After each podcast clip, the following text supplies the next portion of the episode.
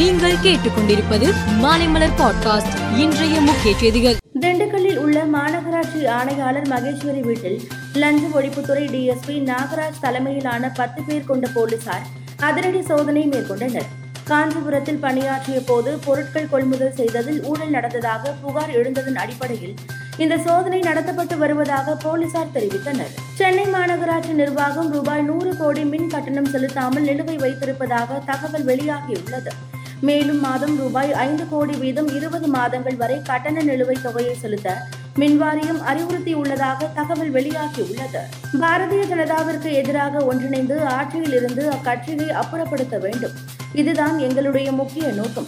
மத்திய அரசு கொண்டு வந்துள்ள சட்ட திருத்த விவகாரத்தில் ஆம் ஆத்மிக்கு ஆதரவு அளிப்பது குறித்து பாராளுமன்ற கூட்டத்திற்கு முன் முடிவு எடுக்கப்படும் என்று காங்கிரஸ் தலைவர் மல்லிகார்ஜுன கார்கே கூறினார். பாராளுமன்ற தேர்தல் அடுத்த ஆண்டு நடைபெற இருக்கிறது.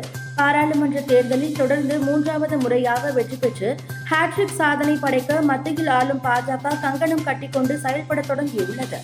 பாராளுமன்ற தேர்தலையொட்டி பாட்னாவில் இன்று எதிர்க்கட்சி தலைவர்கள் கூட்டம் நடக்கிறது. இந்த கூட்டத்தில் இருபது கட்சிகளின் தலைவர்கள் கலந்து கொள்ள இருக்கிறார்கள். இது தொடர்பாக பாரதிய ஜனதா எம்பி ரவிசங்கர் பிரசாத் கூறுகையில் நிதிஷ்குமார் பாட்னாவில் இரண்டாயிரத்தி இருபத்தி நான்காம் ஆண்டிற்கான தேர்தல் திருமண ஊர்வலத்தை அலங்கரித்துக் கொண்டிருக்கிறார். ஆனால் யார் மணமகன் ஒவ்வொருவரும் தங்களை பிரதமர் வேட்பாளர் என அழைத்து வருகிறார்கள் என்று கிண்டல் செய்துள்ளார் தெற்கு அமெரிக்க மாநிலமான டெக்சாஸில் சக்தி வாய்ந்த சூறாவளி தாக்கியதில் நான்கு பேர் உயிரிழந்து உள்ளனர். மேலும் பத்து பேர் படுகாயமடைந்து உள்ளனர். கடலில் மூழ்கிய டைட்டானிக் கப்பல் அருகே காணாமல் போன நீர்மூழ்கி கப்பலின் உடைந்த பாகங்களை நீர்மூழ்கி ரோந்து வாகனங்கள் கண்டுபிடித்து இருப்பதாக தகவல் வெளியாகியுள்ளது. ஆனால் அது காணாமல் போன நீர்மூழ்கி கப்பலின் பாகங்கள் தானா என்பது குறித்த தகவலை வல்லுநர்கள் ஆராய்ந்து வருவதாகவும் அமெரிக்க கடலோர காவல்படை தெரிவித்துள்ளது.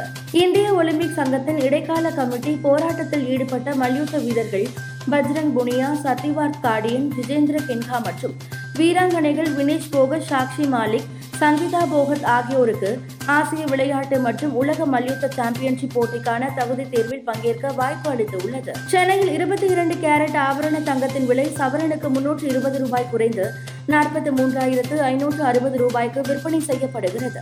தங்கம் விலை கிராமுக்கு நாற்பது ரூபாய் குறைந்து ஐந்தாயிரத்து நானூற்று நாற்பத்தி ஐந்து ரூபாய்க்கு விற்பனை செய்யப்படுகிறது. வெள்ளி விலை கிராமுக்கு ஒரு ரூபாய் குறைந்து எழுபத்தி நான்கு ரூபாய்க்கு விற்கப்படுகிறது. மேலும் செய்திகளுக்கு மாலை மலர் பாட்காஸ்டை பாருங்கள்.